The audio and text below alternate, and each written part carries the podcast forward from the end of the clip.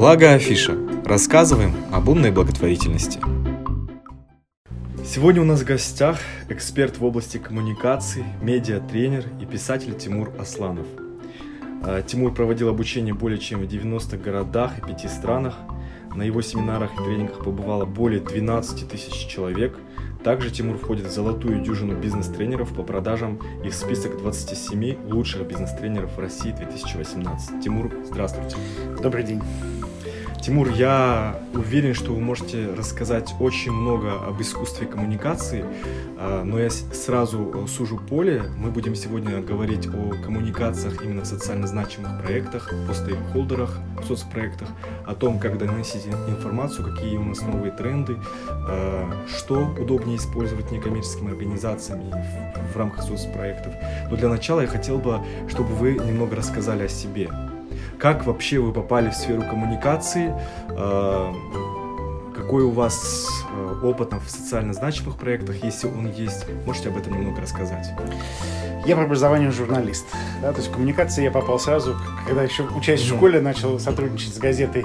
А, там был клуб старшеклассников при газете. Вот классе, класса с девятого я начал сотрудничать с газетой, писать заметки. Мне захотелось стать журналистом. Получил соответствующее образование, начал работать в медиабизнесе. Потом постепенно, ну поскольку пиар и журналистика всегда идут рука об руку, постепенно начались пиар-проекты. Одновременно занимался и медиабизнесом, и пиар-проектами. И вот так дальше уже в этой сфере двигался. Как бы по обе стороны баррикад постоянно я сейчас занимаюсь издательством, у меня издательский бизнес, и в том числе занимаемся пиар-проектами. Сказать, что у меня есть большой опыт именно в социальных проектах, я бы не мог. Ну, в основном, все-таки то, что, то, чем я занимаюсь, касается либо бизнеса, либо иногда какой-то государственной сферы.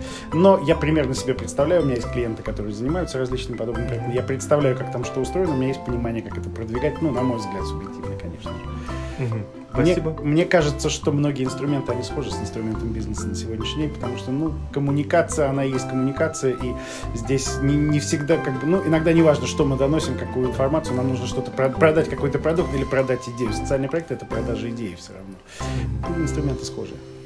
Перед тем, как начать эту тему, я хотел бы э, спросить вас, вы социально ответственный человек, вы занимаетесь, скажем так, повседневной благотворительностью? Да, безусловно. У меня есть как бы там, как это, в колесе жизненного баланса есть такой лучик, который я для себя рисую, и вот, ну, для меня важно отдавать какие-то вещи, важно отдавать, я отдаю не там, иногда отдаю деньгами, безусловно, да, но это какие-то такие личные вещи, о которых я стараюсь, естественно, никому не рассказывать. Я занимаюсь много вещами, когда я отдаю знания, я помогаю людям развиваться в профессии, я помогаю, ну, там, я много выступаю перед студентами, понимаю, что вузы не могут себе позволить, как бы, осилить гонорар, который я беру за тренинги, за выступления, я обязательно какую-то часть времени посвящаю тому, что выступаю перед студентами, провожу бесплатные мастер-классы где-то для профессионалов, которые не могут себе пока, хотят учиться, но не могут себе позволить, нет у них бюджета.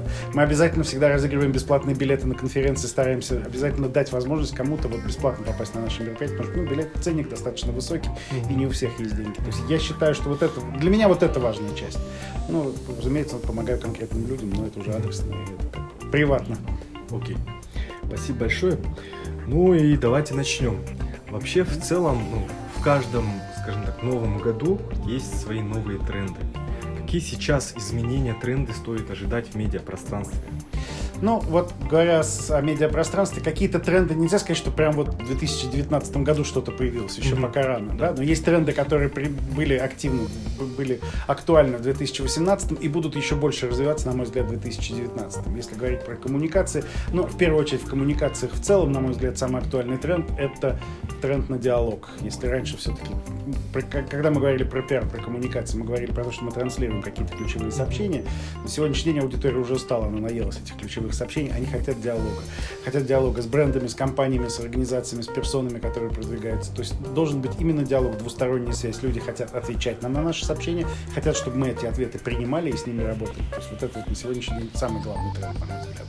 Но если говорить там о еще каких-то трендах, тренд на управление репутацией, который тоже последние годы очень сильно наращивается. Чем более зрелым становится общество, тем больше запрос на репутацию. Тем более важно, какая репутация у человека. Ты за белых, ну, на белой стороне или на темной этой стороне, и, в общем, все больше и больше людей уделяют, уделяют этому внимание. И в первую очередь, конечно, репутация в интернете, в социальных сетях, в поисковых системах. Это самое главное два ключевых. А дальше уже, если говорить про инструментальные какие-то тренды, угу. конечно, это если говорить Ну, мы к ним перейдем обязательно. Угу. Угу. Да.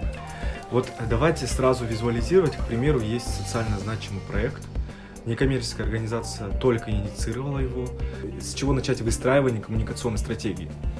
Нужно заявить о себе, нужно себя дистанцировать от всего остального, потому что много всего в инфополе и много, в том числе и некоммерческих организаций, которые что-то делают. Задача вот, ну, застолбить свое какое-то место, стать ярким пятном определенным. Безусловно, нужно заняться прорывными информационными технологиями, то есть используя такие инструменты, как хайп, ньюсджекинг, вот то, что заставляет людей сразу, сразу вас запомнить, потому что ну, нужно выделиться. В первую очередь нужно выделиться, потом уже можно вступать в диалог, чтобы вас хотя бы начали отличать от остальных, кто вы и чем. Сначала просто, чтобы запомнили, а потом донести месседж уже про что вы. То есть сначала мы создаем какой-то очень яркий бомбический инфоповод. Угу. После этого мы переходим уже к какому-то конструктивному выстраиванию коммуникации. Да. После этого нас начинают отличать и слышать, угу. и мы уже можем доносить ключевые. Окей, тогда давай, давайте другой вопрос. Как угу. создать этот хайп? Ну, много существует разных инструментов. То есть вот я уже говорил про ньюсджекинг, вот это мой любимый инструмент, или real-time PR, да, когда мы берем какой-то яркий информационный повод, который есть уже в информационной повестке дня, так или иначе все люди живут ну, в рамках какой-то общей повестки. Мы знаем яркие события, которые происходят там э, в регионе, в стране, в мире.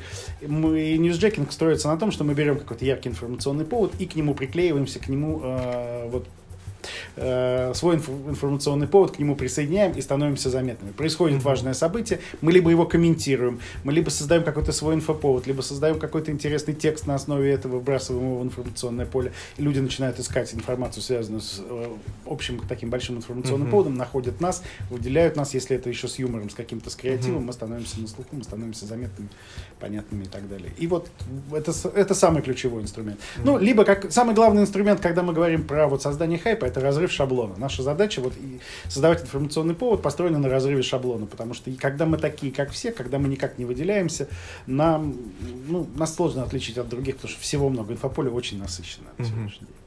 Окей, с первым этапом мы разобрались. Угу. Теперь второй этап. Вот сейчас, к примеру, НКО создает проект, у них есть стейкхолдеры в лице там донора, стейкхолдеры в лице получателей помощи непосредственно, стейкхолдеры в лице местных исполнительных органов и, в принципе, ну, пусть будут еще журналисты. Вот определили основных там четыре стейкхолдера. Угу. Как им вести работу с ними?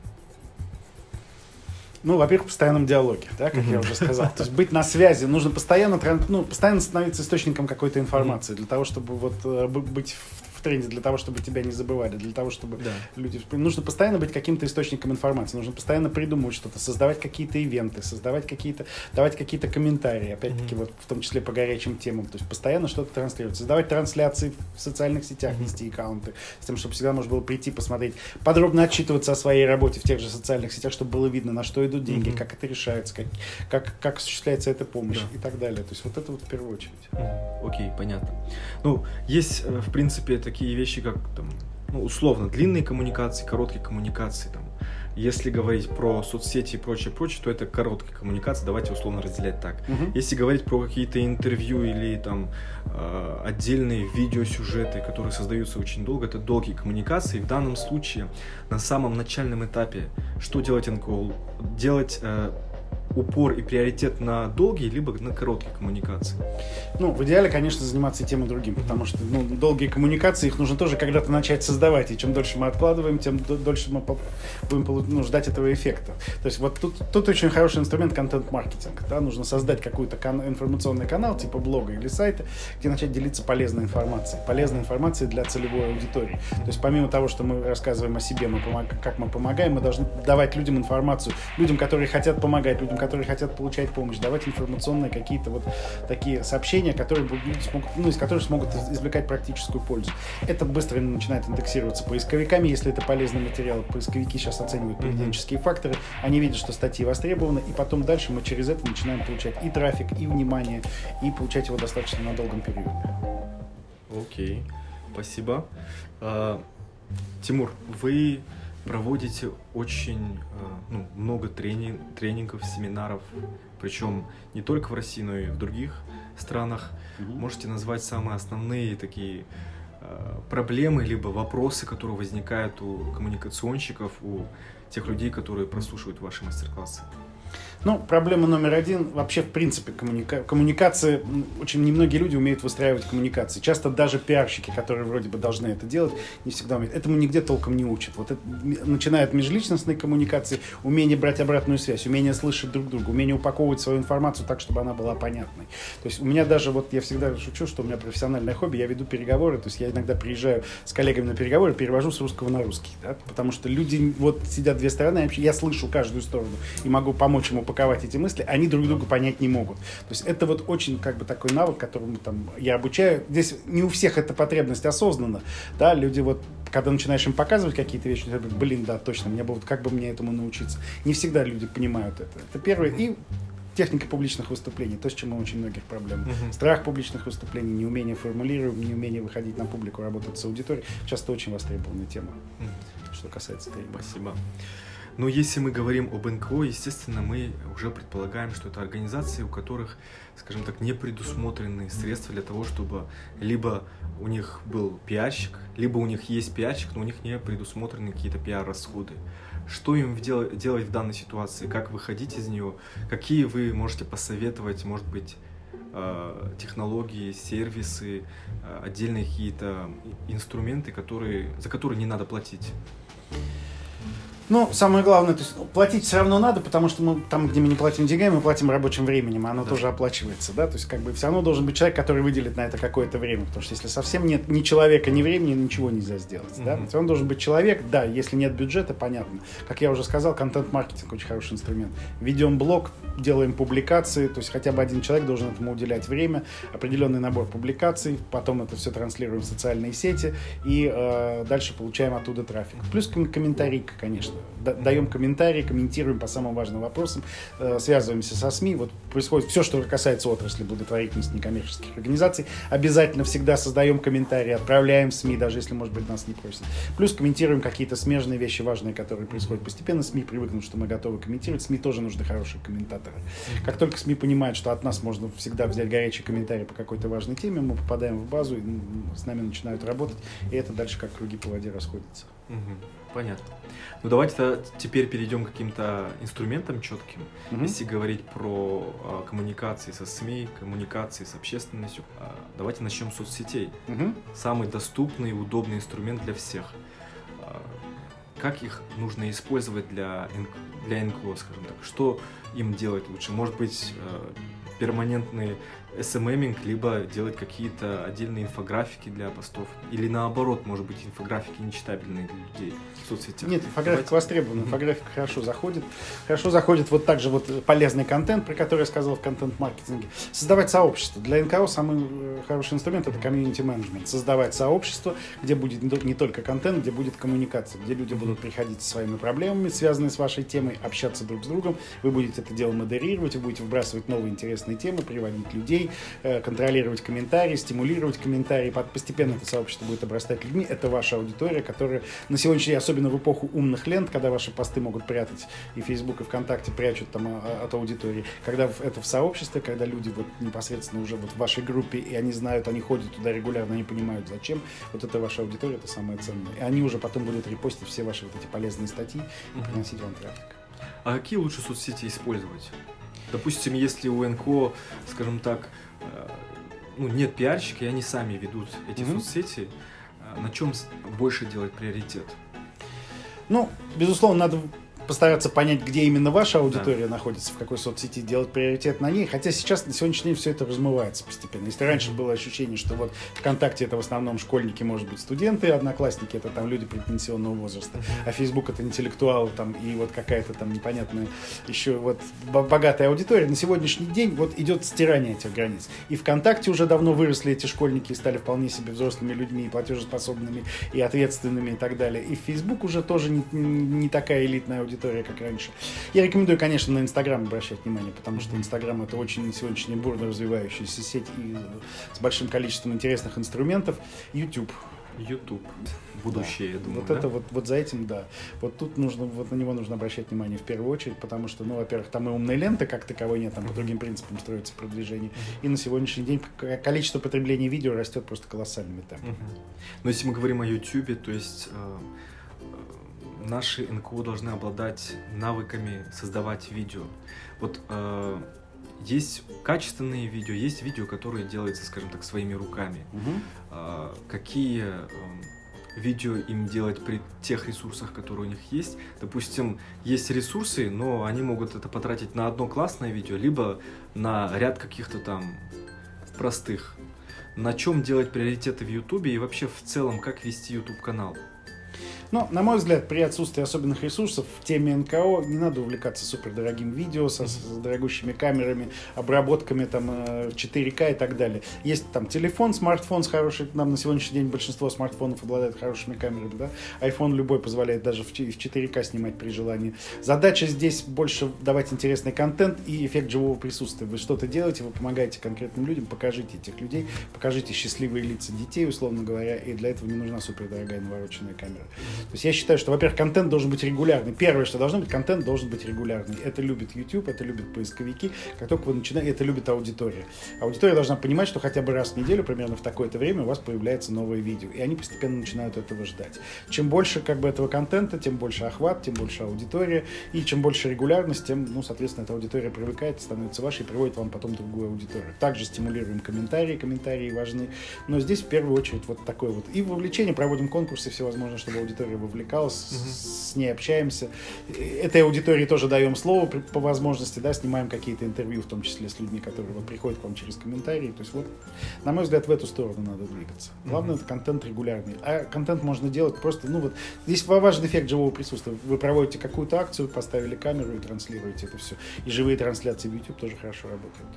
То есть можно просто снимать видео на телефон и делать это обязательно на постоянной основе, чтобы периодически выходили видео у вас. Приглашать к себе постоянных зрителей. И да. еще третье это координировать все комментарии, которые да. выходят под видео. Да.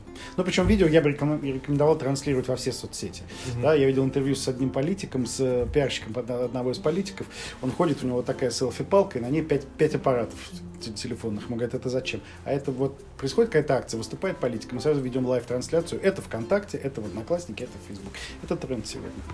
Это, ну, это прям вообще сразу быть в прямых эфирах, там, в четырех соцсетях. Но нужно будет постараться нашим НКО. Также вопрос э, про вертикальные видео в Инстаграме. На сегодняшний день, пока в IGTV именно mm-hmm. в постсоветском пространстве, нашем, скажем так, СНГ, они не особо сильно развиваются. Почему?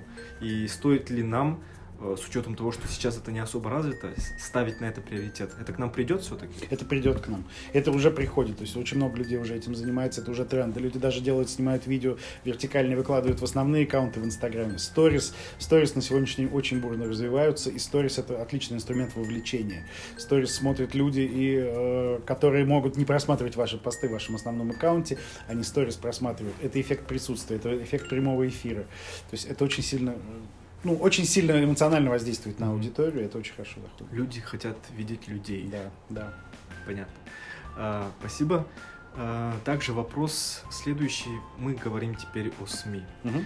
А, зачастую, ну, как бы, если говорить открыто, многие СМИ, они не хотят публиковать информацию там бесплатно, либо им нужны супер интересные инфоповоды, но НКО это не профессиональный, скажем так, а, участники медиапространства, они делают свой социально значимый проект, но и надо, чтобы об этом проекте знали люди, чтобы пользоваться этим проектом, скажем так, обращаться туда. Это же все-таки сервисные проекты, те же самые. Uh-huh. Им нужно доносить эту информацию. Вот как в данном случае быть НКО?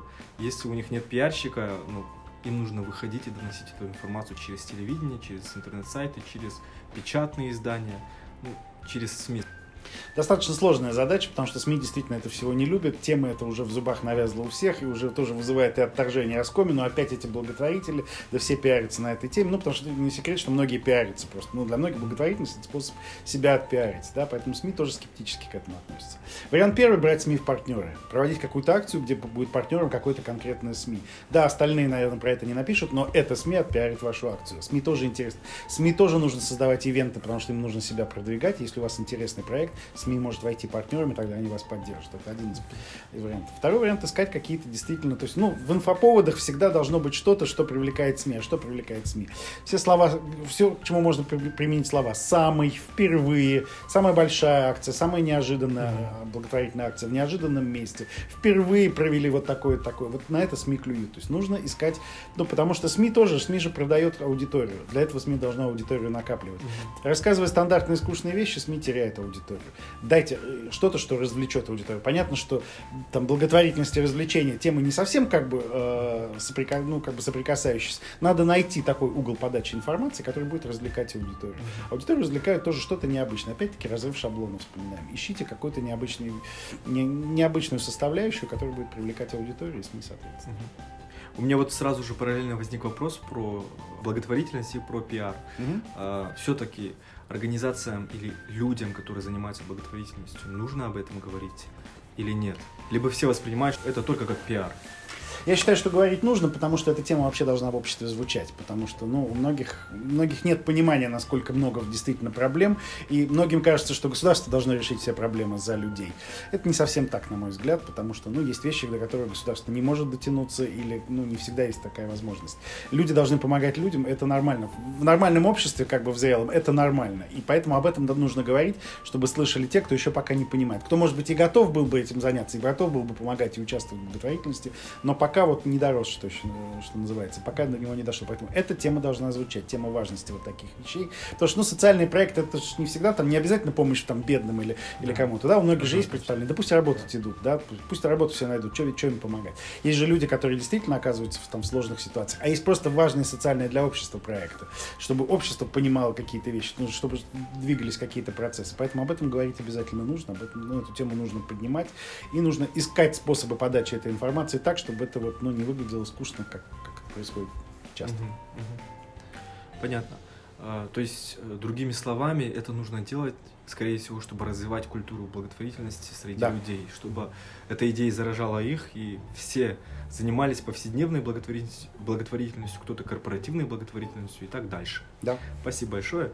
Следующий вопрос. Э, мне э, очень интересно самому, как коммуникационщику, скажем так, узнать о каких-то Э, ресурсах, сервисах, которые могут использовать э, НКО на безвозмездной основе. К примеру, там текст.ру, там главред.ру, угу. что-то подобное. Может быть, по мониторингу вы можете посоветовать какие-то такие программы. По мониторингу есть бесплатные, ну, во-первых, Google Alerts, да, по mm мониторингу, да. который вы забиваете, ну, ключевые интересующие слова. ключевые слова, и вы получаете информацию.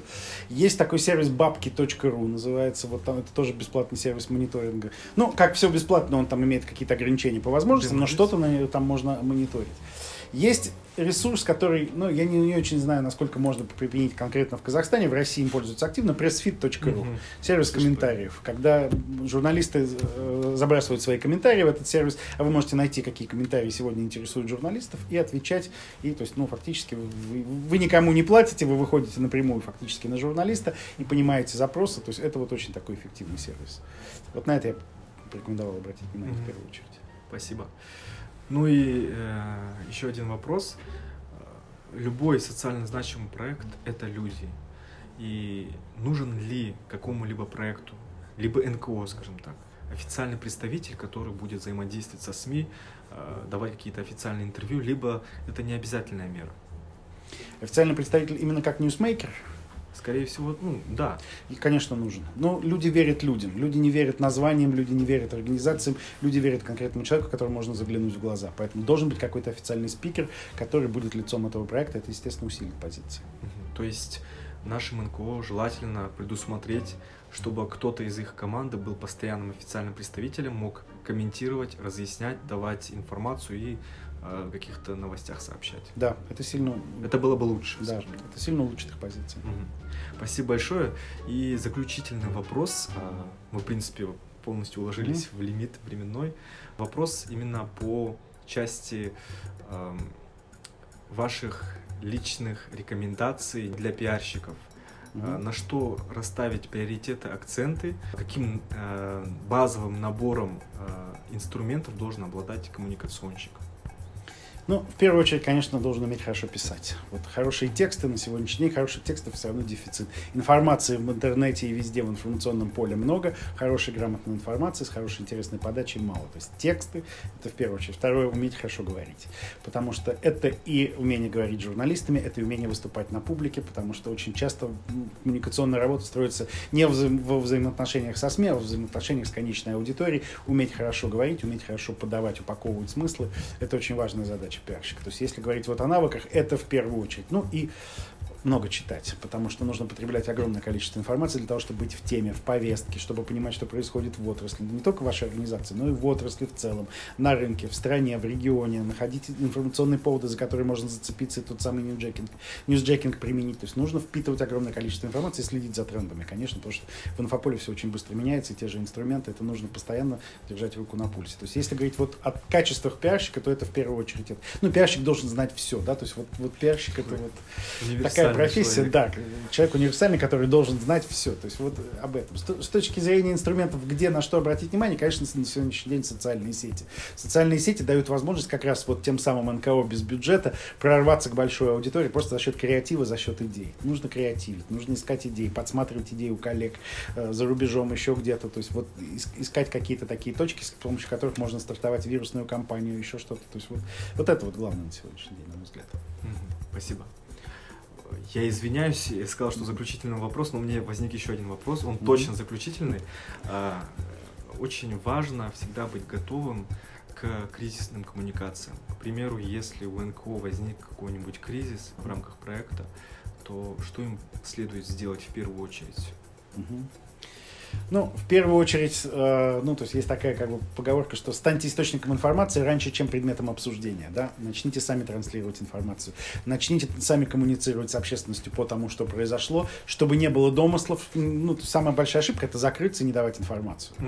Это можно делать только в том случае, если вы на 100% уверены, что она не утечет, да, тогда можно. Во всех остальных случаях промедление с э, открытостью, с выходом в, в, в открытое как бы информационное поле только сыграет против вас. Вообще время работает против вас в кризисных ситуациях ситуациях. Реагировать максимально быстро, максимально быстро определить, что, э, определить свою репутационную позицию. Да, что такое репутационная позиция, как мы относимся к тому, что произошло, и как мы себя в этом плане видим, и что мы будем делать дальше. Да, мы можем признавать вину, не признавать вину. Мы можем там нести готовность иметь, нести ответственность, не иметь готовности нести ответственность и так далее. Мы должны сформулировать репутационную позицию, начать как можно быстрее ее транслировать максимальному количеству там, СМИ, в соцсети, там сами делать какие-то трансляции и так далее. И дальше уже описывать. То есть, ну, в кризис кризисных ситуациях ведь важно еще, ситуация закончилась или не закончилась. Она может случиться и продолжаться. Да? Тогда вы должны давать информацию, что вы делаете, чтобы она закончилась, и почему вы уверены, что это не повторится. Да? То есть тут очень много таких моментов. То есть задача открытая коммуникация, максимальная честность, там, где вас не могут проверить, и э, вот э, постоянный контакт и постоянная выдача новой информации. Ну и, разумеется, в кризисных коммуникациях важно их предвидеть и предугадывать. Когда вы работаете давно, вы уже понимаете, какие ситуации вы проходили, вы знаете, какие ситуации вас могут могут случиться, вам нужно сделать заготовку, так называемая а, красная папка для пиарщика, да, папка антикризисного реагирования, где у вас прописаны сценарии реагирования на каждую кризисную ситуацию, чтобы в кризис вам не терять время. У вас должны быть заготовки пресс-релиза даже на каждую кризисную ситуацию, где вы только даты проставляете и конкретные имена, там, не дай бог, там, пострадавших и так далее. То есть вот, вот это важно в кризисном, в кризисном пиаре. Вот, кстати, очень популярная тема, когда меня заказывают, ну, вот, заказывают тренинги и консалтинг. Вот антикризисная тема последние два, два года прям очень актуальна. Да, очень актуальна для всех. Отлично, спасибо большое. Я думаю, что мы ответили на все важные вопросы э, в рамках коммуникации именно для НКО. На этом я хотел бы завершить этот подкаст, который называется «Благая фиша». Это наш второй эпизод с Тимуром Аслановым. Спасибо большое, что вы пришли, уделили время и желаю вам успехов. Спасибо.